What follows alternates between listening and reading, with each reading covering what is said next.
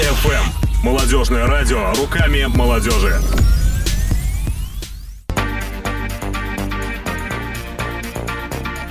Деловая колбаса. Колбаса! Да, да, деловая колбаса.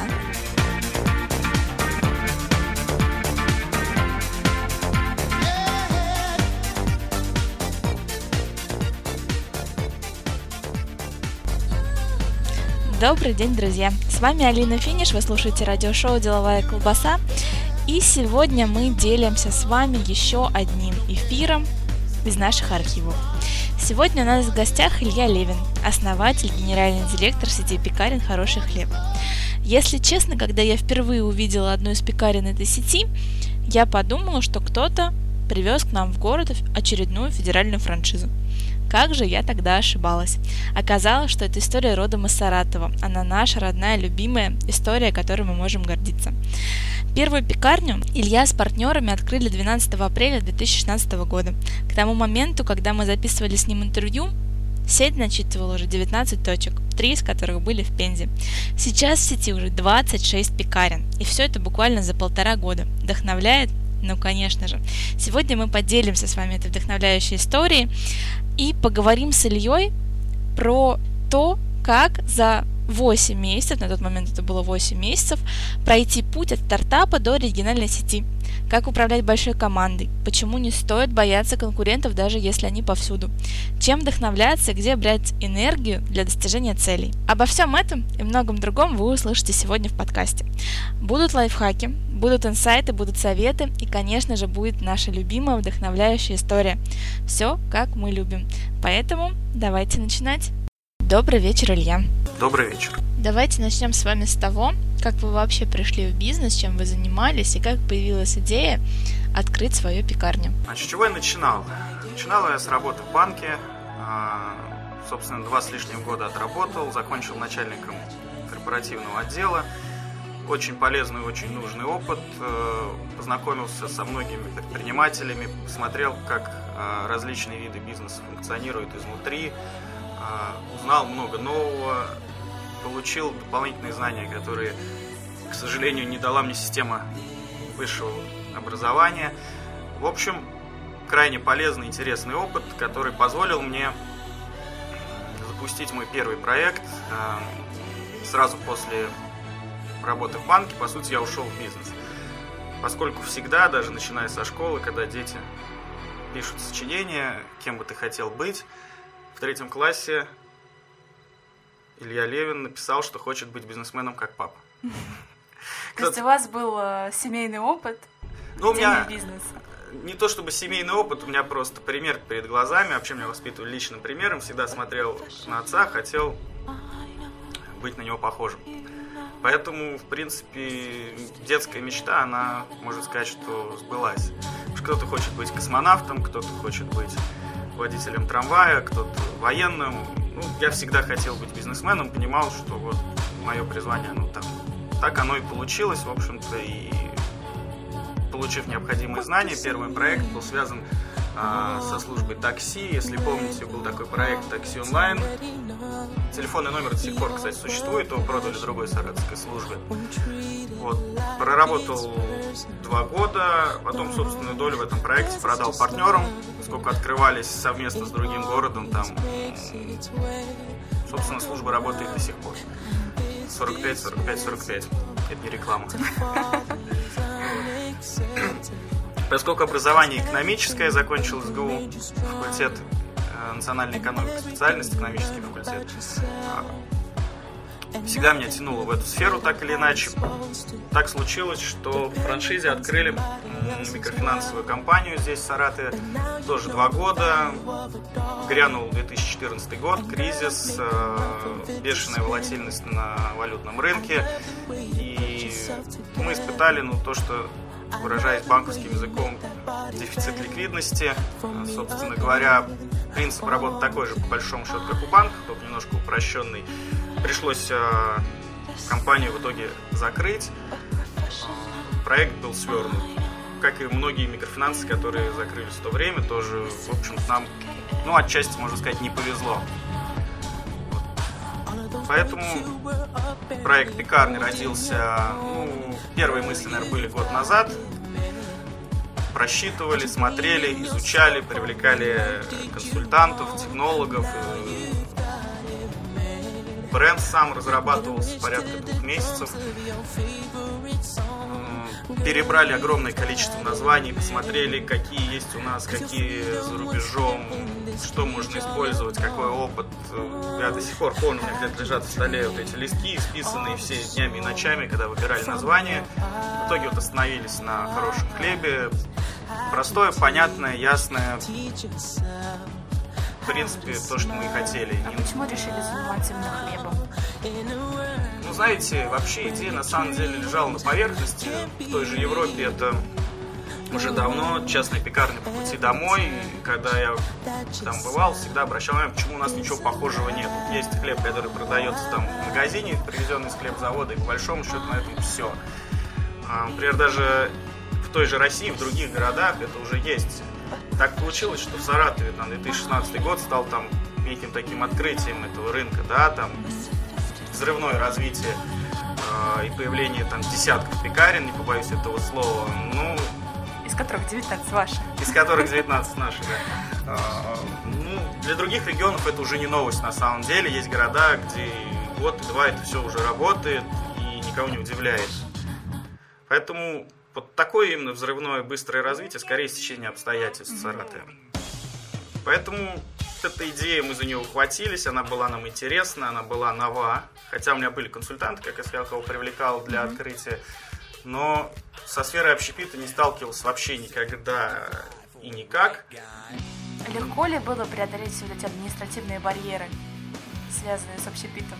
Ну, вы знаете, я не могу сказать, что у нас есть какие-то прям административные барьеры. У нас скорее есть, может быть, низкая информированность э, населения, в том числе предпринимателей, кто хочет заняться. Если углубиться, изучить те нормативы, которые есть, и выполнить их, это абсолютно реально то оказывается, что барьеров не так уж и много, все они преодолимы. Поэтому при наличии грамотного технолога, при наличии углубленного изучения вопросов, это возможно.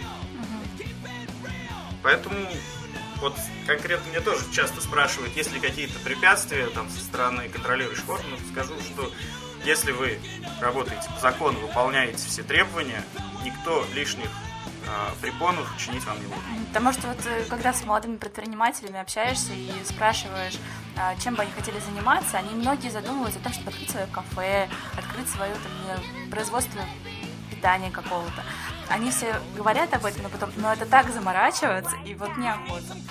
Ну, они сами отвечают на свой вопрос, им неохота. Да, это сложно, да, это достаточно много всяких моментов, которые нужно учесть, изучить. Но это все возможно. Чем бы вы ни занимались, вам надо углубиться в тему. Не существует бизнеса, который можно придумать, на коленке где-то написать бизнес-план и стать миллиардером. Так не бывает. Чем бы вы ни занимались, вам нужно изучать.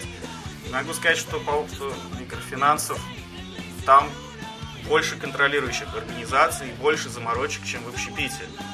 Там гораздо более серьезные требования, гораздо более ну, глубокие экономические познания нужны. Поэтому, в принципе, не могу сказать, что общепит там очень легкий, но ничего супер сверхъестественного нет.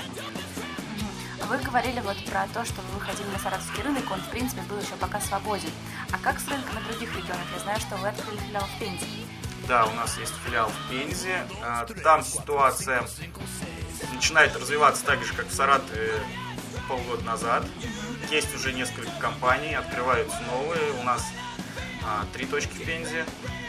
А, есть у кого-то тоже 2, 3, 4 и так далее. То есть, ну, Саратов полгода назад. Но при этом есть другие города, например, там соседняя Самара с нами или Ульяновск, где уже все занято. Вы туда не планируете выходить на их рынки? Ну, я не могу сказать, что я не планирую. А, но я говорю о том, что эти города... Более сложные для рынка? Не, не более сложные, просто рынок занят. Угу. Он же не резиновый, и понятно, что цель любого предпринимателя все-таки заработать деньги и каждый проект просчитывается, просчитываются риски, которые мы несем, да, открываясь в том или ином месте. Поэтому, ну, наверное, город с высокой степенью занятости рынка для нас будет в меньшем приоритете, скажем так. А если не секрет, э, в какие города вы в ближайшее время планируете внедриться в рынок? Ну, я могу вам сказать, что из того, что не секрет, это мы будем продолжать открываться в Пензе. А, Это Саратовская область. У нас есть э, филиал в городе Вольск, есть Балакова. Возможно, еще какие-то города будут. Пока для нас географии это и достаточно. А как вы технически выходите в другие города? Вы выезжаете туда и на месте э, сами разруливаете ситуацию, либо вы нанимаете человека, который там от вашего имени действует? Не знаю, что такое разруливаете, у нас не 90-е вроде. Нет, мы обязательно едем в этот город, живем там какое-то время, изучаем рынок, изучаем конкурентную среду, изучаем потенциальные места, где мы хотели бы разместиться, проводим переговоры. Собственно говоря, по результатам всех этих мероприятий рождаются открытые точки. Интересно. Еще вот э, странно, Пенза тоже очень же хлебный регион. У меня бабушка живет в Петровске, как раз вот Мгм. граница. потому что Да-да. одинаково до Саратова, одинаково до Пензы. И у них в Петровске в основном весь хлеб, э, который они покупают, он пензенский. Хотя вроде бы не Саратовская область. Ну, я не знаю, может быть, так исторически сложилось, э, что возят хлеб из Пензы. Не знаю даже, что сказать по этому поводу. Это, наверное, все равно в любом случае хлеб возится с крупных заводов. Может, там где-то в Пензенской области есть, которые ближе, еще что-то. Не знаю. А, И хлеб вообще такой продукт, с которым исторически в России очень много связано, начиная от того, что хлеб всему голова, вот, и заканчивая, что все очень жалеют, что раньше никто не, не- не доносил целую буханку а, хлеба от магазина до дома. Все приходили обязательно со вкусными краями. Сейчас такого уже не происходит, и вот расскажите, как появилась концепция ваша, вот эта вот пекарня около дома по пути домой. Концепция, говорю, она не нова, она, по сути, взята из Европы, модифицирована под э, наши российские рецепты, потому что же существует э, огромный пласт э, рецептур, которые остались с советского времени, э, которые все мы знаем, любим, многие ностальгируют там по школьным столовым, еще что-то. Поэтому, в принципе, э, вот как концепция, она очень проста. Пекарня по пути домой. Я приехал с работы, вышел с остановки. По дороге домой взял там хлеб, что-нибудь к чаю, там пирог, пирожок, еще что-то. А, И второй вариант это где-то размещение на рынке, когда приезжаете за продуктами, в том числе за хлебом, за какой-либо еще выпечкой там. Ну, по факту эту же концепцию реализовывал одно время Сокур, правильно? Когда они открывали остановки, где помимо всего прочего были хлебные полки. Ну, в том числе, да, но здесь, а, смотрите, какая разница. Сокур – это доставленный хлеб, привезенный из а, производства, находящегося где-то в отдалении. У нас концепция печем здесь, печем э, сразу продаем. То есть э, вы покупаете, буханка она будет горячая. Она лежит несколько часов на полке максимум. Но сейчас же еще и многие супермаркеты организуют. Да, э, конечно, многие супермаркеты пекут, да, да. Считаете ли вы их конкурентами? У вас, получается, рынки, вы с одного конкурентного рынка такси перешли на другой конкурентный рынок микрофинансовых организаций, и потом на третий конкурентный рынок с э, выпечкой и хлебом. Все рынки конкурентные. Чем бы вы ни занимались, какой бы бизнес для себя не выбрали, всегда будут конкуренты. Поэтому а, тут, как говорится, выбирать особо не приходится. Да и, в общем-то, во многом, чем выше конкуренция, тем больше в тонусе ты себя ощущаешь, тем быстрее ты развиваешься, тем больше новых идей тебе приходится притворять в жизнь. В общем-то, в конечном итоге от конкуренции выигрывает потребитель, потому что все компании, работающие на рынке, находятся в постоянном соревновании, предлагают что-то новое, повышают качество, не знаю, снижают цены, там различные есть да, инструменты. Самое главное, выигрывает покупатель. Поэтому это хорошо, когда есть конкуренция. Илья, а расскажите, пожалуйста, как вы открывали первую пекарню? Было ли сложно, было ли страшно? Что вы тогда чувствовали? Первая пекарня рождалась в муках, как и положено первенцу. Все было так несколько сумбурно, но тем не менее вспоминаю с огромным удовольствием то самое время, потому что это самый первый, самый, можно сказать, ценный опыт, полученный мной. Дальше уже было чуть-чуть проще. Уже меньше ошибок, меньше граблей, по которым можно ходить и так далее. А, ну, как я уже сказал, э, город Саратов не был исключением, поэтому начали мы с анализа рынка, а, с поиска потенциальных мест к размещению, а, анализу конкурентов, пониманию того, что, где и как мы хотим выпекать и кому продавать. Мгм. Были намечены несколько точек, которые нас на тот момент интересовали, а, где бы мы, наверное, видели свою первую там пекарню, да. Соответственно, после этого я поехал просто на переговоры к собственникам помещений, и так получилось, что в результате переговоров подписали договор аренды с одной из точек, которая нас на тот момент сильно интересовала. А, Это был в заводском районе на по адресу Барнаульская 1, рынок Шарик, собственно, где потом 12 апреля, в день космонавтики, открылась первая точка символично. Получилось так. Мы специально не подгоняли, так получилось действительно. У нас причем а, прям сроки были очень сжаты, и быстрее бы точно не смогли сделать. Сколько у вас вообще ушло времени вот это от с того момента, как вы задумались, решили точно, что все вы открываете, до того момента, как открылась первая точка? Порядка двух месяцев ушло на... Это очень быстро. Я могу сказать, что мы работали, да и сейчас работаем, по сути, в круглосуточном режиме. Работа не останавливается, пекарня точно не останавливается, мы тоже. И многие вещи пришлось делать параллельно. А, Тот же самый бренд разрабатывался все это время, и мы там, грубо говоря, за неделю до открытия, ну, уже знали, как мы называемся, но мы не знали, какая будет у нас вывеска, доделывался дизайн, рисовался там новые варианты логотипа, шрифты, оттенки цветов выбирались и так далее. А, Большое спасибо моему а, близкому товарищу Денису Рябикину, который в свое время познакомил меня с а, замечательным дизайнером, которым мы, собственно, весь этот бренд и придумали, проанализировав, наверное, огромное количество пекарен по всему миру, да, пользуясь интернетом, посмотрев, а, какая у кого концепция, что они хотят донести до людей, выбрали для себя и вот родили вот это вот, да, хороший хлеб, э, тот логотип, который вы сейчас видите, э, в общем-то, вот ту концепцию, да.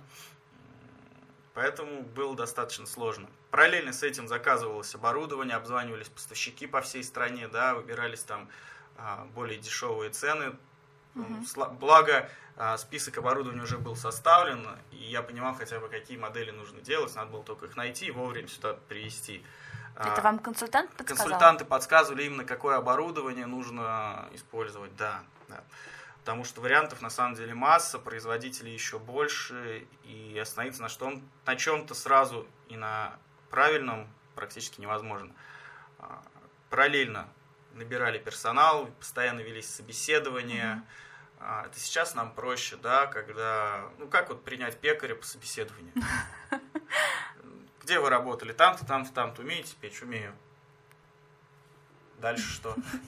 Надо пробовать. Сейчас понятно, что люди проходят стажировку, кого-то мы обучаем, и потом они выходят работать э, к нам в пекарню. Причем мы стараемся всегда людям э, давать возможность работать на точке, которая ближе к дому для них.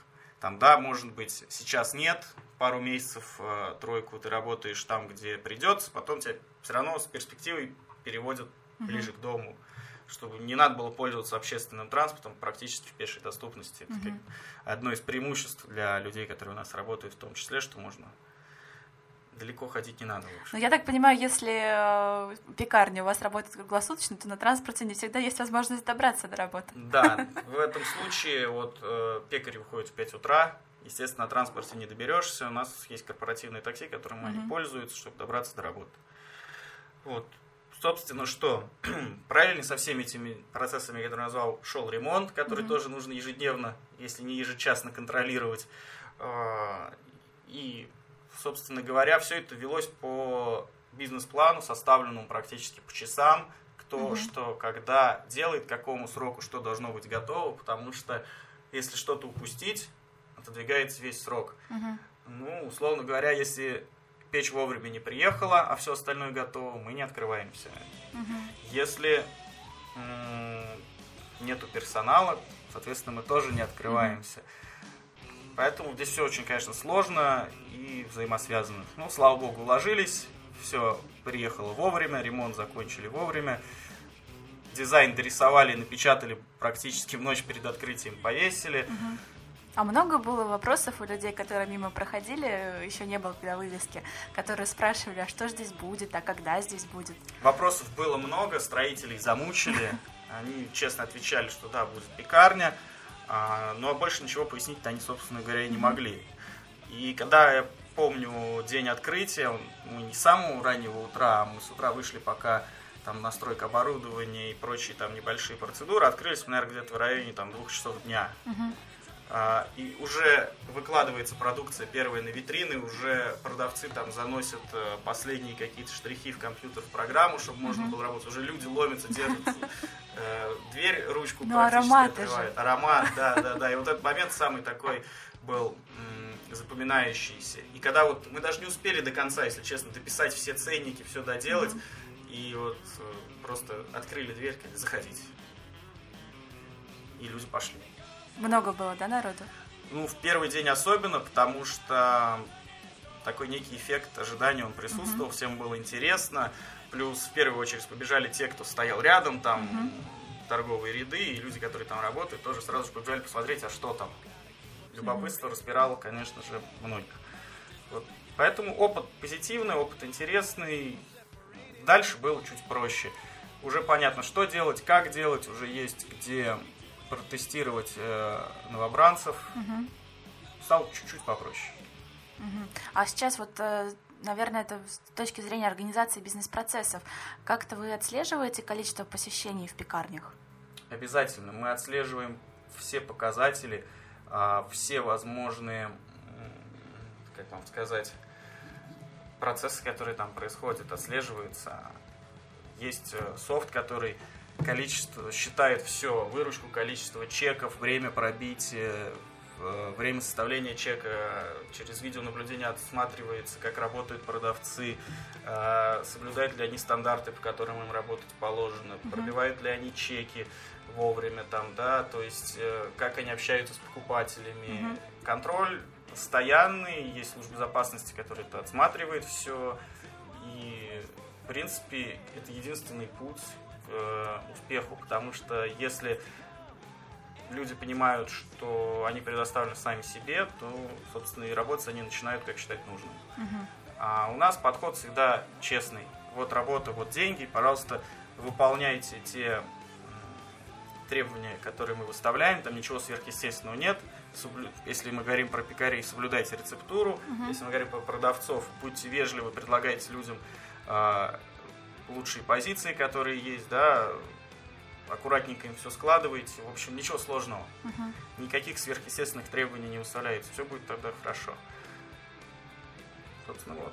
Понятно. А если вернуться вот к тому моменту, когда вы только готовились открыть первую пекарню, часто понятно, у вас есть список позиций, которые пользуются наибольшим спросом. А тогда как вы подбирали себе ассортимент в той вот первой пекарне? Ну вот сейчас у нас ассортимент, конечно, расширился по сравнению с тем, что было в момент открытия первой точки. Сейчас там больше 80 позиций. А тогда был ну, раза в два поменьше. А взяли основные, известные, всем понятные рецепты. Хлеб пшеничный, хлеб ржаной, сосиска в тесте, которая сейчас у нас на первом месте по продажам есть, которые все со школы помнят. А, Пирог с мясом, пирог с капустой, пирог с яблоками, с вишней. Ну, все то, что, в принципе, многие пекут у себя дома. С этого и начали. А вот сейчас еще один основной тренд, кроме всего натурального, есть еще тренд здоровый образ жизни. Мгм. Стараетесь ли вы как-то угодить этому сегменту, там, не знаю, цельнозерновой хлеб какой-нибудь, Да, диетический? стараемся. Есть э, цельнозерновой хлеб, есть э, хлеб кукурузный, есть э, отдельная позиция тибетский хлеб бездрожжевой, который, в принципе, э, полезен всем, не обязательно тем, кто там стремится соблюдать правильное питание. Он улучшает пищеварение, и, в принципе, он не такой тяжелый, на самом деле, как обычный хлеб. Я сам только такой покупаю. Вот, как раз Да. хотела спросить, что из всего, что у вас есть, вам нравится лично больше всего, что вы берете домой? Я беру всегда бездрожжевой хлеб, я беру сладкие пироги, беру круассаны по утрам. Мне очень нравится утром круассан с кофе в офисе. Отлично. Понятно. Еще вот меня всегда волновал такой вопрос, когда я заходила либо в пекарню, либо проходила мимо. А вот, например, если взять хлеб в магазине, даже в том же самом, не знаю, Ашане, который печется там, у них обязательно на этикетке есть состав. У вас же на продукции состава нет. Как можно вот этот вопрос э, снять у покупателей, у клиентов? Ну, во-первых, можно обратиться к продавцу, он вам всегда скажет, что там входит состав. А состав у нас э, очень простой. Мука, дрожжи и вода. Мы принципиально не добавляем ни загустителей, ни усилителей вкуса, никаких разрыхлителей, ничего. Потому что если вы возьмете вот ту самую бирку, про которую вы сказали, с составом, и почитаете ее внимательно, то там будет огромное количество добавок Е. И, честно говоря, волосы встают дыбом, когда это читаешь, потому что, ну, хлеб, который печется без добавок, он неделю лежать не может. А на второй день хлеб должен начинать черстветь. И он у нас начинает черстветь на самом деле. А, Многие удивляются, говорят, как это так. Мы все просто давно отвыкли от э, хлеба, который печется без всего. Возьмите дома, попробуйте выпечь хлеб и посмотрите, что с ним будет через два дня. Вот. Плюс, а, как бы, сказать, у нас не какое-то там крупномасштабное такое производство. А, мы не занимаемся там доставкой, развозом по каким-либо другим торговым точкам, поэтому в соответствии с имеющимися нормами, ну, бирку мы не обязаны выставлять. Понятно. Но мы всегда, пожалуйста, ответим, никаких проблем, что там, никаких секретов нет. Мгм. Как еще привлекаете посетителей, кроме этого ароматного запаха, который на несколько метров вокруг пекарен обычно царит? Знаете, самое главное для нас это качество. Еще раз качество. Если у нас мы говорим о том, что хлеб всегда свежий, значит он всегда свежий. Если мы говорим, что выпечка горячая, значит она горячая. И покупатель, он проголосует рублем в любом случае. Вот э, те, кто проходит мимо нашей витрины, в первый раз зайдут, попробуют. Если им понравилось, они вернутся. Они не пойдут там в соседний магазин или еще куда-то. Если им не понравилось, они больше к нам не придут. Поэтому наша задача, чтобы к нам люди возвращались. И возвращались как можно чаще, заходили каждый день. А это можно сделать только путем постоянного поддержания высокого качества. Мгм. А новые рецепты откуда привозите? А у нас есть... Привозите ли откуда-либо? и привозим, и создаем. У нас есть технолог, и не один, который занимается как контролем качества, так и внедрением новых позиций. Да? У нас еще огромное непаханное поле в плане рецептов заграничных, которыми мы почти не пользуемся, но они есть. Мы отправляем технологу периодически на стажировку. Он привозит с собой разные интересные идеи. А, Те же поставщики, например, там а, муки и других продуктов иногда предлагают какие-то рецепты, да, которые, которых можно использовать то, те продукты, которые они нам привозят. То есть в плане рецептов еще работать и работать, и мы будем наших покупателей радовать э, новыми позициями постоянно. Понятно. А вот когда вы сами путешествуете, заходите в какие-то пекарни, а, оцениваете профессиональным взглядом их работу? Обязательно и другие города, и другие страны, когда бываю, обязательно захожу, смотрю, не скрою, фотографирую, покупаю, что мне интересно, а, пробую, и, естественно, какие-то вещи привожу, которые хотелось бы запустить в себя. Это обязательное условие всех, наверное, кто у нас работает. Если увидел что-то интересное, то нужно сфотографировать и привести. Интересно. А, давайте еще поговорим про- немножко про управление. Вы вот руководитель один своей компании? Или у вас есть помощники, партнеры? У меня есть партнеры, и обязанности у нас разделены, каждый занимается своим там направлением, чтобы не мешать друг другу. Но это ваш бизнес или это бизнес с партнером? Такой А, вопрос. Значит, э, нет, у меня есть бизнес-партнеры Ага. и собственников несколько. Понятно. Просто еще одно такое заблуждение, что ни в коем случае нельзя начинать бизнес с партнером. Иначе в итоге есть вероятность разногласий. Ну, вероятность такая, конечно же. Не, вероятность есть всегда, но надо же четко понимать, э, кто твои партнеры, как э, вам, насколько вам комфортно работать вместе, какие у кого предпочтения, у кого какие а, могут быть э, противоречия возникнуть и так далее. За себя могу сказать, что у нас э, сплоченный коллектив, э, у нас очень сильная команда, я не побоюсь этого слова. У нас есть э, такое качество, что мы уважаем мнение друг друга, всегда прислушиваемся, и все ключевые решения принимаются коллегиально. Uh-huh. И, собственно говоря, стараемся ну, быть единомышленниками, потому что у нас одно общее большое дело. Угу. А, и вот про управление, то, что мы начали, вы рассказывали, что у вас проходят планерки каждый день. Обязательно. Мы тут перед эфиром да. немножко посекретничали. А, как вы делаете планерки эффективными, потому что у всех предпринимателей, да и офисных сотрудников просто страх перед планерками, потому что это просто часы пустую потраченного времени обычно бывает. Ну, это не обязательно должны быть часы. А если мы говорим о ежедневной планерке, то она может занимать там буквально 15-20 минут с руководителями основных подразделений. Угу. Как всегда, мы ставим задачу, что должен делать руководитель, поставить задачу проконтролировать ее выполнение. Должен присутствовать промежуточный контроль. Так вот эти а, ежедневные планерки являются промежуточным контролем. Угу. Я, как правило, задачи делю по неделям ну, мне так удобнее, да, понимаете, у нас есть большой ПДС, который раз в неделю угу. в широком формате проводится, и ежедневный. Объясните, пожалуйста, радиослушателям, что такое ПДС? Постоянно действующее совещание. Вот, ну, наверное, терминология взялась от чиновников, но смысл от этого не меняется. Соответственно, если ставлю, там, допустим, ну, руководителю АХЧ закупить энное количество комплектов оборудования, дается ему срок, допустим, недели или две. Я могу его вызвать там на ежедневной планерке там, через два дня и проверить, а что сделано. Или я должен понять, что, ну, например, запрошены новые цены у поставщиков, uh-huh. где-то выписаны счета, что-то где-то оплачено, и мы понимаем, что к следующей планерке все, у нас есть даты прихода оборудования, транспортные компании везут, поставщики отгруза, отгружают, мы принимаем, все у нас хорошо. Uh-huh.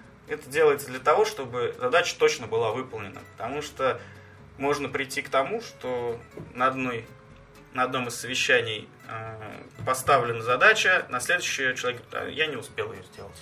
Угу. И в итоге задача провалена полностью, сроки сорваны, и все последующие отсюда вытекают проблемы. Точка запустилась не вовремя, это убытки, потеря там арендной платы, если она идет, там еще что-то, выплаты персоналу лишние, который не успел выйти на работу, uh-huh. да, где-то еще. Поэтому эти совещания нужны для промежуточного контроля выполнения задач. И люди всегда понимают, что их контролируют, а никто так на самотек ничего не пускает. Поэтому, если у него все в порядке, быстро зашел, 2-3 минуты отчитался, оборудование заказано, это оплачено, это приезжает, все, я пошел дальше. То есть у вас эти планерки проходят один на один сотрудником или это общее какое-то совещание? Как правило, это общее совещание, там присутствует там 4-5 человек, руководители uh-huh. основных подразделений просто, да. Каждому там по 5 минут. Что сделано, что не сделано, что планируется. И в итоге я могу понять, что к следующему, к назначенному сроку, допустим, к следующему ПДС, все задачи будут выполнены. Uh-huh. Если не выполнены, то необходимо обоснование, почему не выполнено, и запрос нового срока. Uh-huh. Понятно. Софт какой-то используете для управления командой? Да, используем Todoist для как раз вот руководителей подразделений, особенно тех, кто, допустим, в полях и не может присутствовать на совещаниях. Мы используем Todoist, у них задачи, сроки, они сами их там могут как-то редактировать, uh-huh. переносить, запрашивать, ставить комментарии, там, выполнено, не выполнено и так далее. То есть, ну, достаточно удобно, с своего смартфона каждый видит, какие ему задачи на сегодня выставлены. Угу. А еще что-то используете из софта? Ну, в, именно в плане управления нет, больше ничем не пользуемся. Я еще предпочитаю старый добрый блокнот. Угу. Который... Планирование в блокноте, да? Да, да, да, да, да. Вот, так что в плане управления персоналом нет, больше ничем не пользуюсь. А свои личные какие-то лайфхаки, которые позволяют вам быть более эффективными, поделитесь? Ну, своих личных каких-то, наверное, таких э, лайфхаков, которые э, будут каким-то прям ноу-хау нет. Могу сказать только одно как можно больше записываете, в том числе и за собой. И если вы поставили подчиненному задачу, ее нужно обязательно проконтролировать. Если вы один раз не проконтролировали и ну, упустили это, все, в следующий раз задача любая другая будет сорвана. Поэтому максимальная дисциплина в первую очередь с самим собой. Что еще можете посоветовать начинающим предпринимателям? Хорошо, давайте попробуем. Ну, начинающим предпринимателям могу посоветовать э, единственный, наверное, самый важный на начальном этапе момент обязательно все считайте. Когда вы что-то начинаете, у вас, возможно, розовые очки и кажется, что все будет здорово, но бизнес штука такая предсказуемая порой и жесткая достаточно, поэтому должен быть четкий бизнес-план, четкие цифры, вы должны понимать свои сильные стороны, за счет чего вы сможете конкурировать, а почему та целевая аудитория, на которую вы рассчитываете, должна прийти к вам и стать вашими клиентами, а в идеале постоянными клиентами. А, все это должно быть в цифрах, все это должно быть посчитано, должны быть учтены риски, которых огромное на самом деле количество, не всегда они э, складываются воедино и приводят там к какому-то краху, но учитывать их обязательно.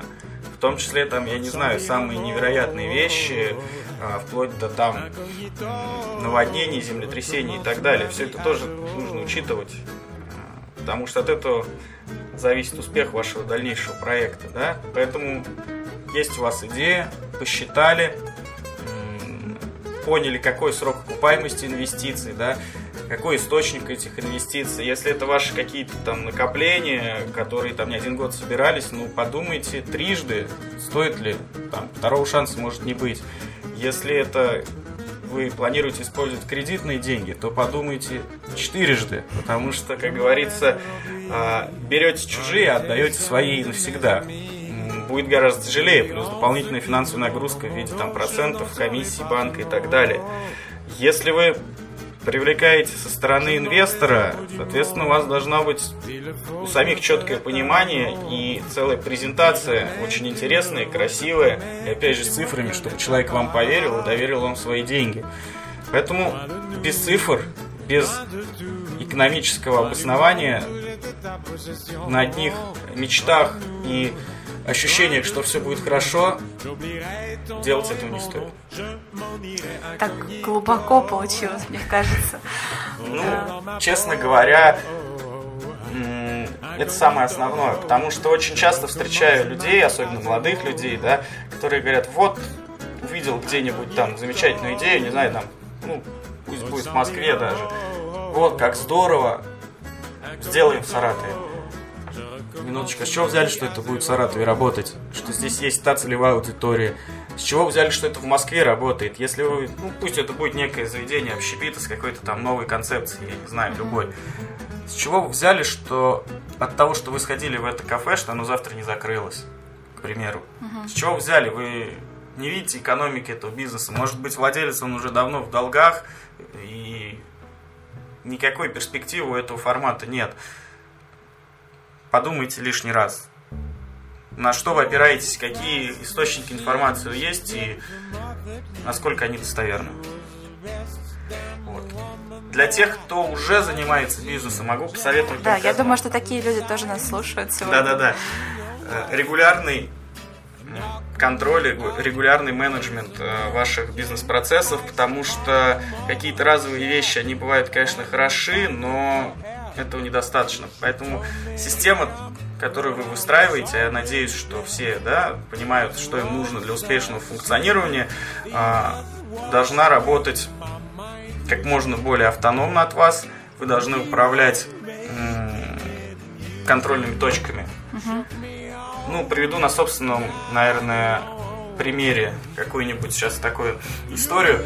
Ну, например, я не знаю, честно могу сказать, я не знаю, сколько пирожков с капустой выпекает э, пекарь Иванова в точке в Мирном переулке. Но я вижу окончательный результат, я вижу анализ программ из софта, который я получаю, что план производства выполнен, план продаж выполнен, а, все позиции, которые у нас ходовые, проданы а, те, которые менее ходовые, остатки по ним минимальны. Я понимаю, что все в порядке, точка работает, э, никаких перекосов по статистике нет, значит все хорошо. Угу. Поэтому контрольные точки. В моем случае план производства, план продаж, остатки. Все.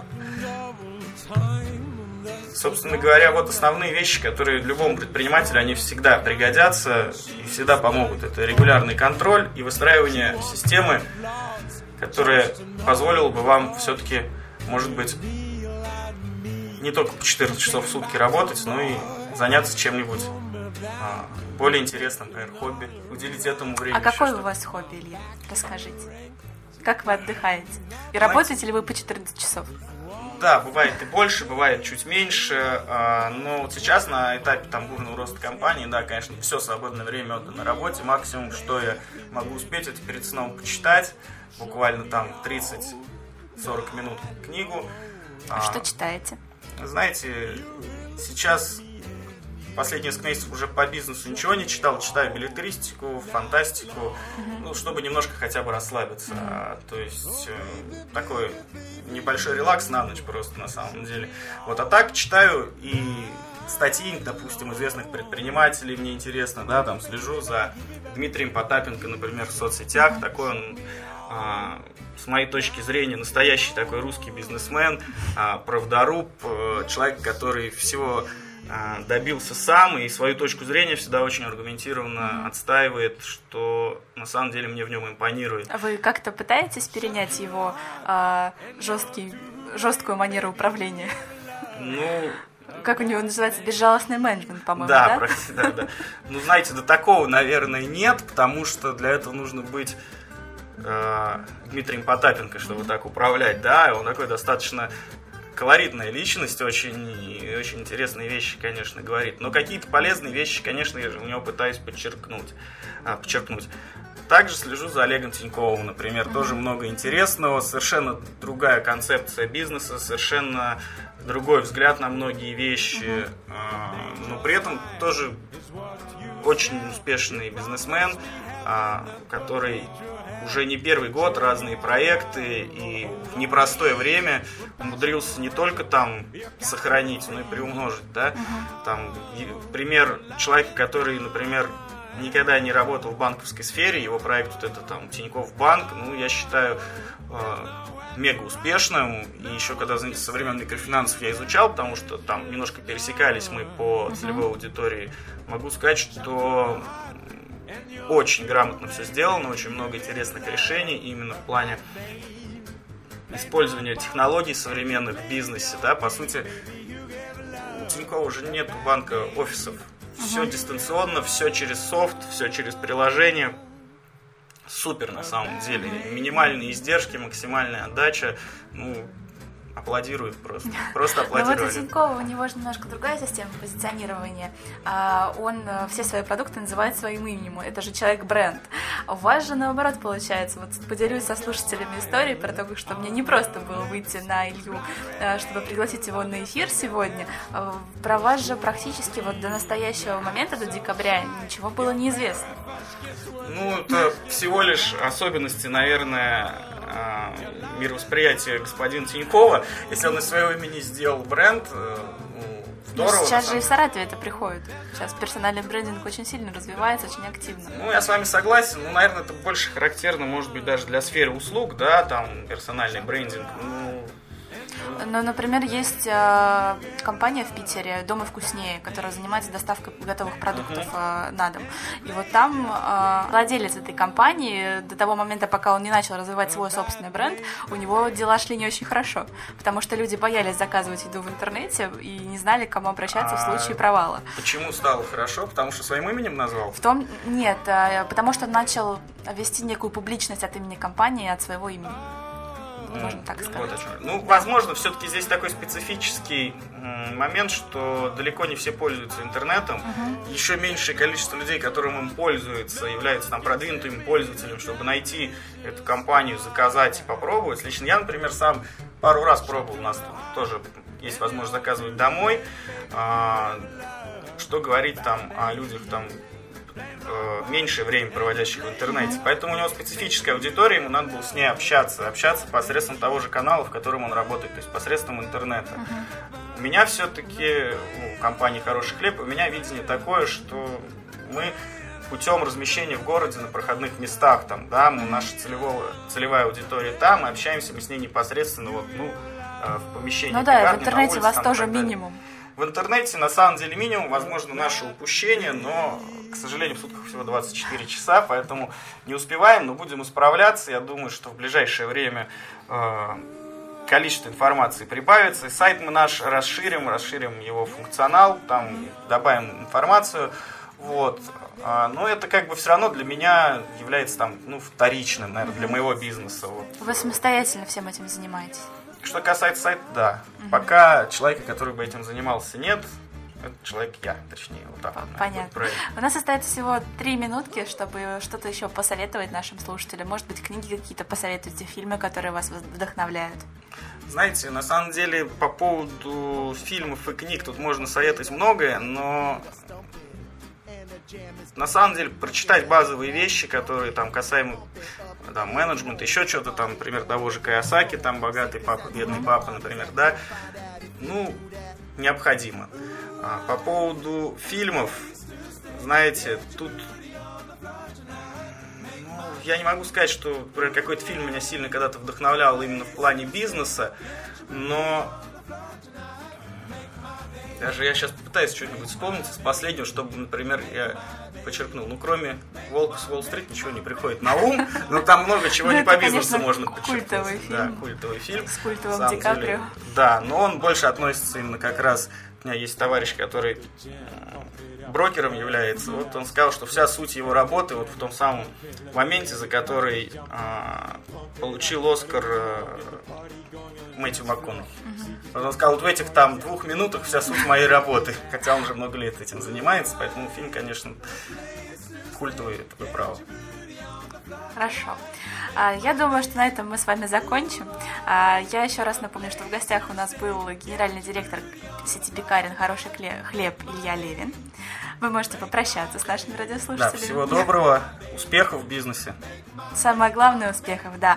А я с вами еще немножко пообщаюсь и поделюсь с вами интересными новостями.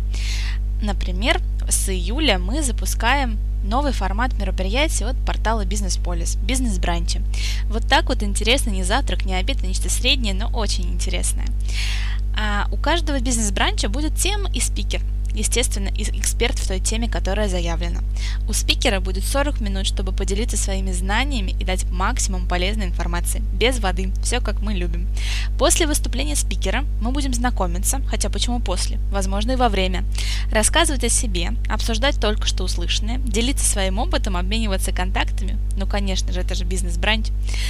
Итак, 11 июля мы будем говорить про то, как писать о себе знаем, что многим хочется, все наслышаны про персональный брендинг, где личные истории в социальных сетях играют очень важную роль. Но не у всех получается так, как хотелось бы. Поэтому расскажем, как, что, зачем делать.